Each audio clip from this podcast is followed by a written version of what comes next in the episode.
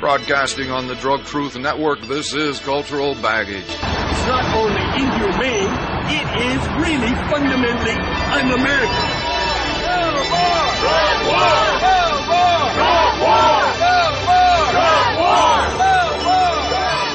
My name is Dean Becker. I don't condone or encourage the use of any drugs, legal or illegal. I report the unvarnished truth about the pharmaceutical, banking, prison, and judicial nightmare that feeds on eternal drug war.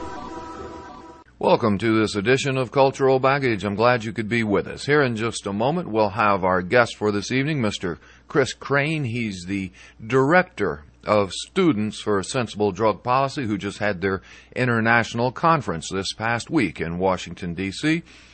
But first up, thanks to Drug Truth Network engineer Philip Guffey, I want to read an extract from today's Economist out of Great Britain. They're talking about Iran supplying uh, not black market, but open market uh, kidney transplants to people from around the world. And it continues here with quote, in Canada where 4,000 people are waiting for organ transplants and some go to India or the Philippines in the hope of buying body parts, one specialist argues that a regulated system of compensation poses fewer problems than an illicit trade. Further quote, if you have buying and selling taking place in a country and you can't stop it, then it's immoral not to regulate the trade since so much harm occurs in a black market. End quote. So said Abdallah Daar at the University of Toronto, who has visited Iran and thinks it may have lessons for others. As a member of what America calls the axis of evil, Iran is not often held up as a model in the West, but its approach to a desperate and growing medical need may yet find some imitators. End quote. As you hear so often here on the Drug Truth Network, it is our policy of eternal prohibition, of insisting that this black market exists, that creates the vast majority of the harms that are supposedly ascribed to drugs and drug users. And now let's go to our guest for this edition of Cultural Baggage. Yeah, this is Kris Krane. I'm the Executive Director of Students for Sensible Drug Policy. Kris, you guys had a, a very successful conference, I think. Uh, uh, if you will, give us kind of the grand scope, what was involved in, in this conference uh, last week in D.C. Well, last weekend was our eighth annual conference, and uh, we brought about 300 students from over 70 universities across the United States and Canada uh, to Washington, D.C. for a three-day conference that was uh, by far the largest conference we've ever had in terms of uh, the number of students there and as well as the number of universities represented. Um, we, we featured three very distinct days at the conference. Um, Friday was a congressional lobby day um, where uh, Congressman Dennis Kucinich showed up and gave a uh, nice pep talk to uh, all the students there. And then uh, we set them up with meetings with 85 different congressional offices, both on the House and Senate side, uh, where the students went and lobbied on behalf of repealing the law that's denied federal financial aid to um, close to 200,000 students with drug convictions.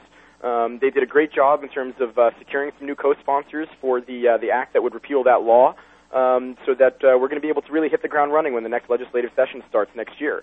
Um, and then uh, on Saturday, uh, that was our drug war education day, and the students heard from some uh, terrific speakers, pretty much all the leaders of the drug policy reform movement, uh, Ethan Nadelmann, uh, Steph Sherer, Allen St. Pierre, uh, Kevin Zeese, uh, Marsha Rosenbaum, just about everybody, uh, everybody who runs a drug policy organization, um, as well as uh, some other notable speakers, um, including uh, Bill Press from MSNBC and, uh, and CNN, and uh, Clarence Page, of the Chicago Tribune, is also regular on the McLaughlin Group. The two of them were joined by uh, Ryan Grim of the Capitol Leader and had a panel discussion about the way that the media covers the war on drugs.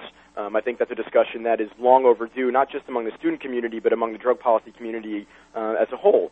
Um, and then on Sunday, uh, Sunday was a day of activist skills training, which featured workshops on uh, media relations, uh, basic media training, coalition building, fundraising, um, and all the skills that students need to be more effective act, uh, act, activists and advocates for reform, both in their on their campuses and in their communities. Um, and they heard from some great speakers like uh, Terry Michael, the former uh, press secretary for the Democratic National Committee. Uh, they heard from uh, Nadine Bloch, who did a nonviolent direct action training. She's from Code Pink and the Ruckus Society um, as well as our keynote speaker, Billy Murphy, who is a famed criminal defense lawyer and former judge, who talked about uh, the way that the war on drugs um, affects uh, particular African American communities and inner city communities. Um, so it was a really well-rounded uh, conference of uh, training, lobbying, and activism for a, a, record number of students who we hope will take the uh, lessons that they learned and go back to their campuses and change some policies in their campuses and in their communities. Well, uh, Kris, you, you bring up what I think is a telling point that uh, uh, many people, broad spectrum, if you will, are beginning to recognize the uh, failings of this drug war and are beginning to become willing to speak up. I, I think if I dare say, a, a large part of uh, uh, what was relayed or hopefully conveyed was a willingness to stand up, a willingness to speak up, because, if you will, I think we own this uh, moral high ground in this regard. Your thoughts on that? Uh, I think you're absolutely right. I, mean, I don't think there's any doubt that we, that our side owns the moral high ground on this issue, and uh, I think the caliber of the speakers that showed up at this conference really affirms the fact that um, you know, the mainstream establishment, you know, people like Bill Press and Clarence Page and Terry Michael, you know, former DNC press secretary, that these folks, um, you know, are willing to come to a conference like this to talk about the war on drugs, to talk about what students can do um, to help put an end to, in particular, drug war attacks on young people.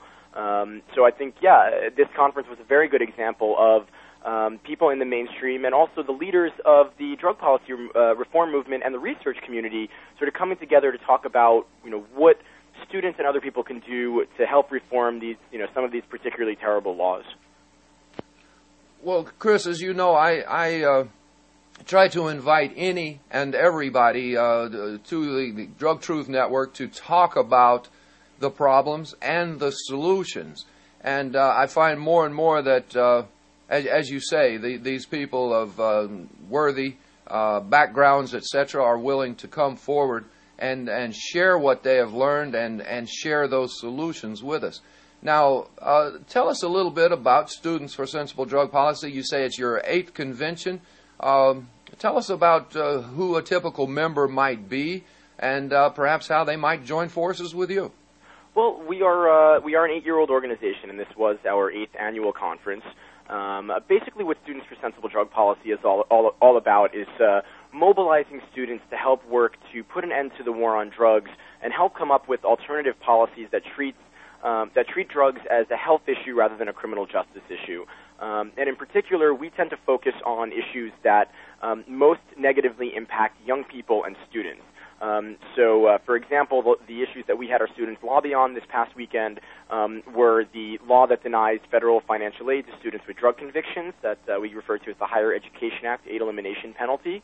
Um, we also work on issues like student drug testing, random suspicionless drug testing of students in public schools, um, as well as the uh, ONDCP um, anti-drug uh, youth media campaign, uh, which are those you know silly commercials that you see on TV about uh, you know a student smokes pot and then gets his fist stuck in his mouth or shoots his friend in the face. Those kind of things that you know we find to be uh, particularly insulting to uh, to the intelligence of young people in this country.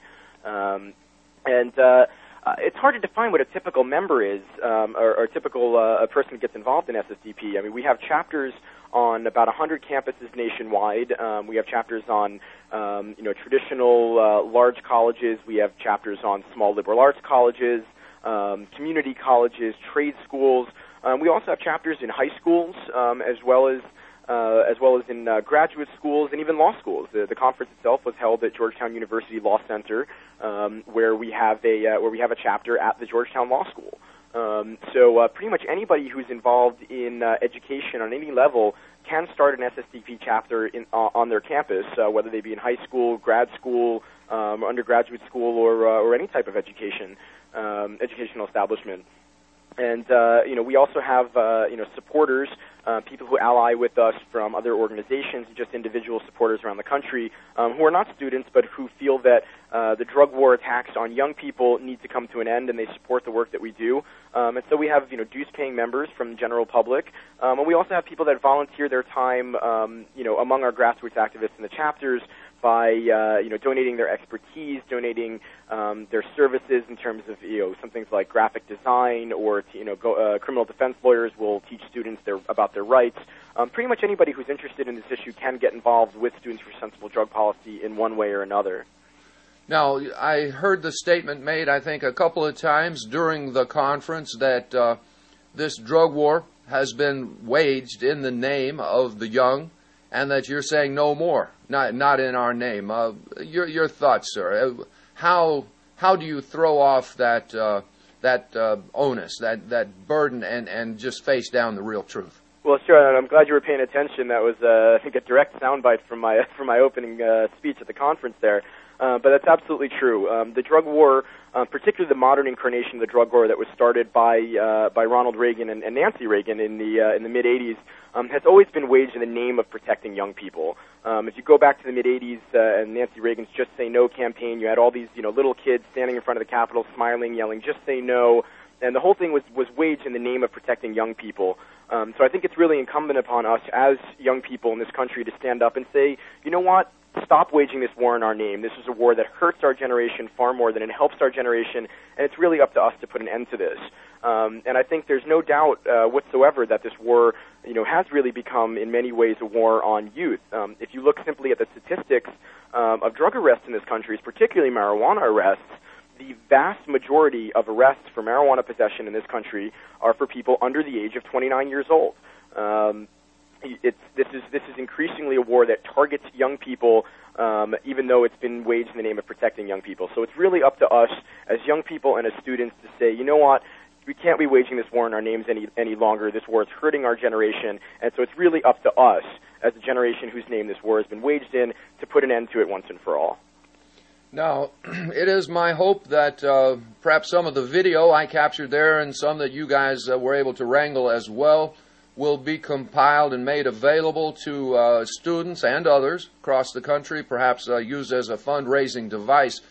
But uh, the the thought that you know this drug war is being waged in the name of the children is is rather ludicrous because, as you say, the number arrested uh, for drugs, usually minor amounts of drugs, uh, are always uh, predominantly the young and and we need to uh, stand up for that moral high ground and and uh, gather the thoughts and uh, the facts together to uh, counteract the uh, the jihad that's been waged low these decades. What's your thoughts with the uh, new Democratic Congress coming into power? Are we going to be able to make some more progress? Um, I certainly hope so. you know, the last time that the Democrats were in power, um, uh, going back to the early 90s, they really didn't do very much on this issue. Um, so I would I would characterize myself as cautiously optimistic. Um, however, I think having been uh, in the wilderness, so to speak, for the last 12 years or so, um, has allowed many Democrats to latch on to more controversial issues. Um, and uh, for instance, uh, this year, the uh, the RISE Act, which is which is a uh, bill that would repeal the HEA aid elimination penalty, um, had 71 co-sponsors. Um, all 71 of those co-sponsors were Democrats. Um, and so, with the Democrats retaking Congress next year, we're very hopeful that after having been introduced every year for the past seven years, that this uh, that this bill will move forward. And in fact, we've even talked with members of um, uh, Barney Frank, uh, Barney Frank's staff, Barney Frank being the chief sponsor of the law, um, and he, uh, they have assured us that uh, they're going to make moving this bill a, a, a legislative priority for their staff. So we're very hopeful that we can um, get a hearing for the first time, hopefully get a vote in committee for the first time, and maybe even move this thing through. Um, we also have a great opportunity to uh, get the HEA aid elimination penalty repealed outright um, when the Higher Education Act as a whole comes up for reauthorization this year. Um, the HEA is up for reauthorization every seven years, um, and that's how the law was was slipped in. It was slipped in in committee back when it uh, back in 1998, the last time it came up for reauthorization. Um, now it was it was due to be reauthorized again in 1995, and I'm sorry, in 2005 except the uh, Republican-controlled Congress was not able to push the bill through. They were gridlocked on so many other issues that it actually hasn't been reauthorized yet. And so we're hopeful that the bill will be reauthorized um, uh, next year, as it's, it's going to be two years overdue. And when that happens, we're hopeful that a, a friendly uh, member of Congress um, likely from the Democratic Party. Although if we get a Republican, that would be terrific. Um, to slip in uh, slip in an amendment that would just repeal this law, and when the bill gets uh, reauth- when the HEA gets reauthorized, it'll be taken off the books altogether. Um, you know, we're also hopeful that we can get some of the money that's been appropriated for student drug tested diverted to programs that have actually been proven to help uh, keep kids from abusing drugs, in particular youthful reentry programs that help ease um, entry uh, for uh, for kids who have been in trouble from juvenile hall back into society. Um, so I'm, I'm, I'm, like I said, I'm cautiously optimistic, but uh, but very hopeful that we actually will be able to make some progress on some of the issues that are important to young people uh, surrounding the war on drugs in the upcoming Congress. Well, very good. Um, if folks want to learn more about your organization, uh, point them where they could go on the web and uh, what they could learn there. Well, if, if anybody wants to get more involved with Students for Sensible Drug Policy, they can go to schoolsnotprisons.com. Um, that's our website. We've got some. We've already got some photos from the conference up on our website, um, and we'll have a bunch of audio and video posted up there uh, probably within the next two weeks.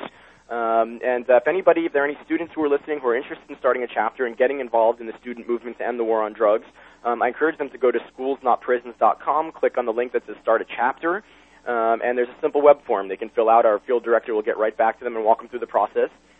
And if any non-students are interested in uh, volunteering their time or making a donation or getting involved in any way possible, even mentoring some current students, um, again, they can go to schoolsnotprisons.com, contact us, send us an email, and uh, we'll get them all we'll get them all set up in uh, whatever way they want to help us out.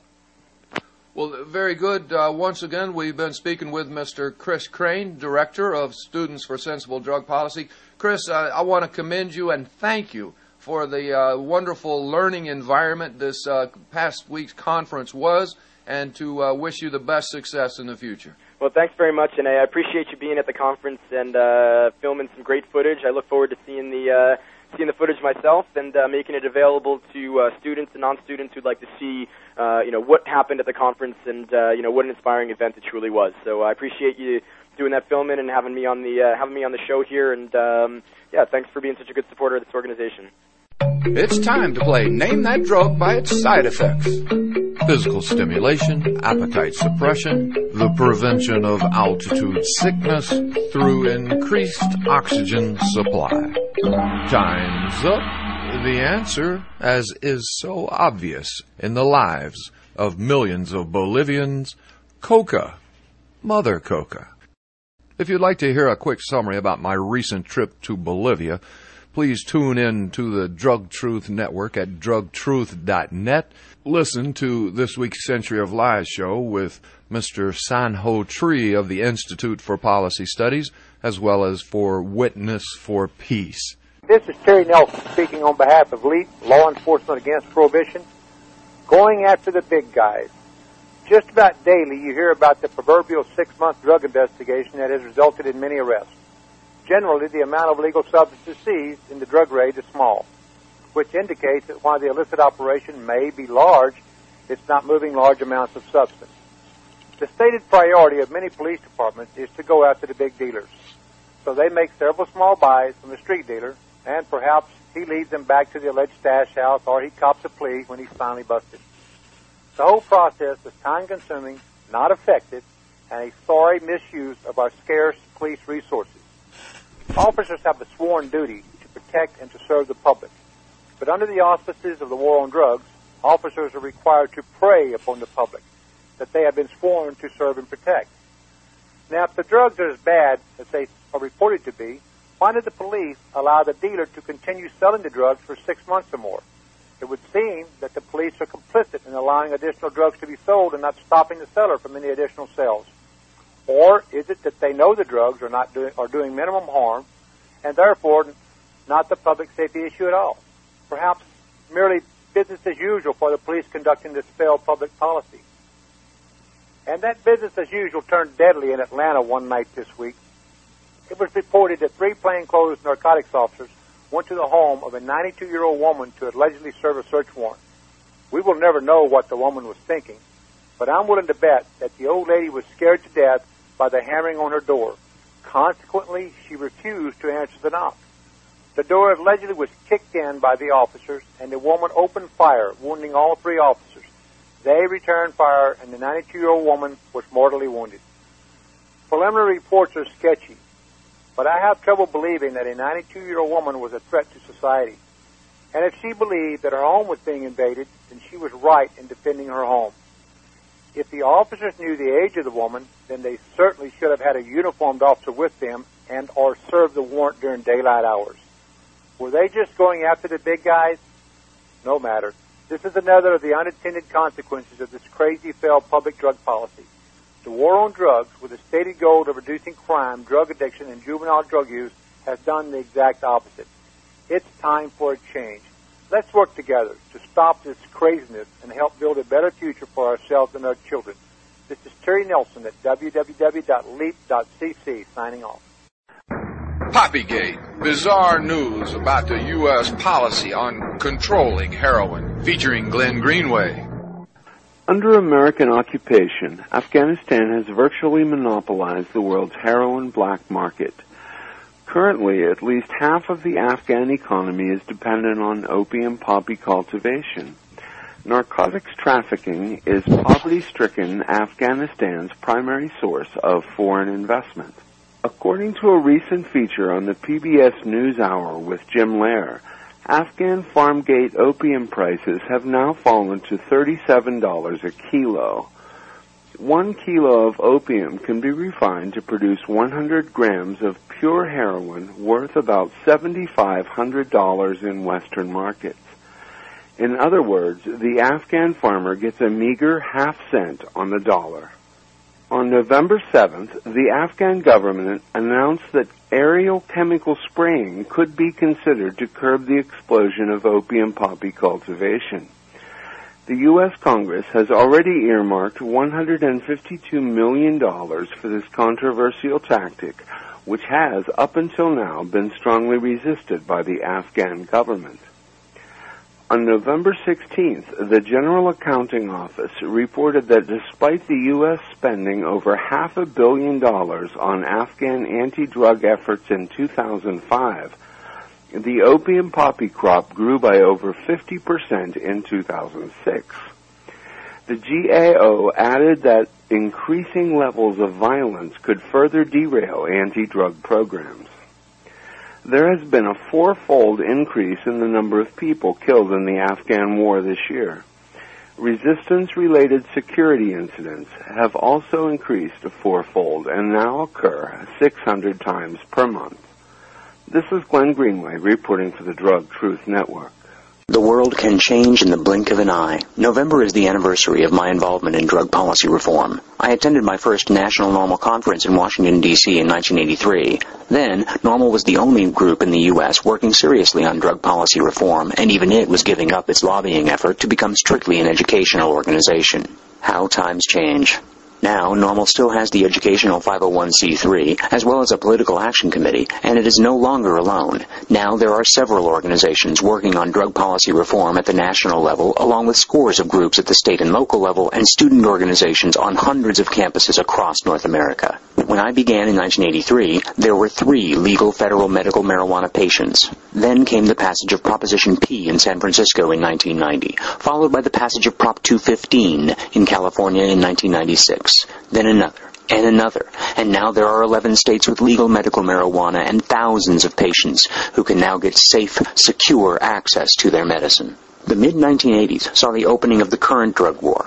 Then Democrats vied with Republicans to be seen as toughest and most cruel. Now, some of those same Democrats are working to curb at least some of the excesses, such as mandatory minimums and the crack versus powder cocaine sentencing disparity. Lawmakers at the state level around the country have already seen the writing on the wall and have increasingly been turning to drug courts and other treatment alternatives because they understand they cannot incarcerate drug use out of existence. Drug legalization is simply an idea the time for which has come. While we as a movement may sometimes endure setbacks, we have matured enough to regard these as temporary and as opportunities to learn and improve. We have made and are continuing to make significant progress, and we will continue in this work to end prohibition until it is completed. For the Drug Truth Network, this is Doug McVay of Common Sense for Drug Policy. Well, you've heard me talk about it many times how Houston, Harris County leads the world in the incarceration rate of its own people. And last week, the Houston Chronicle carried an op-ed from Judge Michael McSpadden calling for a lessening of the penalties in this drug war. They followed it up with an editorial embracing his idea. And just yesterday, KHOU TV, the CBS affiliate here, carried the following story which uh, would tend to indicate maybe there's a change in the wind. For his harsh punishment for drug users is recommending an unusual solution. He's on record advocating to reduce the penalty of processing of possessing cocaine, decriminalize small amounts. But would it work? 11 reporter Wendell Edwards was curious, so he asked the judge to explain. After 24 years on the bench, perceived as tough but fair, Judge Michael McSpadden is taking a risk. He wants the penalty in minor drug cases reduced. He tells 11 News the punishment for delivering or possessing drugs less than one gram should be a misdemeanor, not a felony. I think it's the proper thing to do. I don't want somebody who is charged with less than one gram, again, in, in residue amounts in a lot of cases, being charged with a felony. McSpadden gave us a copy of the letter he wrote to Governor Rick Perry suggesting this change. In that letter, he tells Perry the war on drugs is a complete failure and symbolic at best, and that these cases are overwhelming every felony docket. I think you stop them uh, and charge them with misdemeanors and place them in a, a drug rehab. No. DA Chuck Rosenthal disagrees. He says you can't change the law simply because it's not working. The argument can be made about any drug law that it's not working because we have people that are still violating the law. Does that mean we shouldn't have drug laws? I don't think so. But local attorney Delonda Jones says this is a change she's been advocating for years. Possession less than a gram, you can't even see it to test it. How on earth is that a felony? That makes no sense to me. McSpadden says it's clearly time for a change, even if that means more low-level drug users are on the streets. I'd much rather have them out on the streets than those people who have committed murders, rapes, and robberies who we do not have enough people to, to hunt them down. We call the governor's office, and a spokeswoman says Judge McSpadden's letter has been received and referred to the governor's policy staff. She also says Governor Perry will look closely at proposals that come before the legislature that address this specific, specific issue, and at the same time protects the public against repeat drug offenders. So there you have it. Even CBS is willing to talk about the possibility of making changes to these draconian laws. And I want to make a quick comment here. I interviewed District Attorney Chuck Rosenthal here in Harris County, and he told me that it's hard to make any changes because when the only tool you have to work with is a hammer, everything looks like a nail. The following message applies to the United States, but boy, does it apply to Houston, Harris County, Texas. Drug prohibition. 90 years of success lead us to this day. Our children pick up the phone and drugs are delivered within the hour because that's how we like it. Overdose deaths, preventable by a phone call, are assured by paranoia. Yes, we are number one. Violent drug gangs are the scourge of our continent. We insist that their jobs pay so very well. Terrorists turn flowers into million dollar bankrolls to buy bigger weapons to kill us. So each year, we give them $500 billion to make it so. We are the champions of the world. Well, that's about it. I hope you enjoyed the program. Be assured that I'm working on the video from the Bolivian trip and the video from the uh, Washington, D.C. SSDP conference. And be advised, we have the first unvarnished truth, counterculture or positive culture available at our website, drugtruth.net. And as always, I remind you, because of drug prohibition, you don't know what's in that bag. Please be careful. To the Drug Truth Network listeners around the world, on behalf of engineer Philip Guffey, this is Dean Becker for Cultural Baggage and the Unvarnished Truth. The show produced at the Pacifica Studios of KPFT, Houston. Jap dancing on the edge of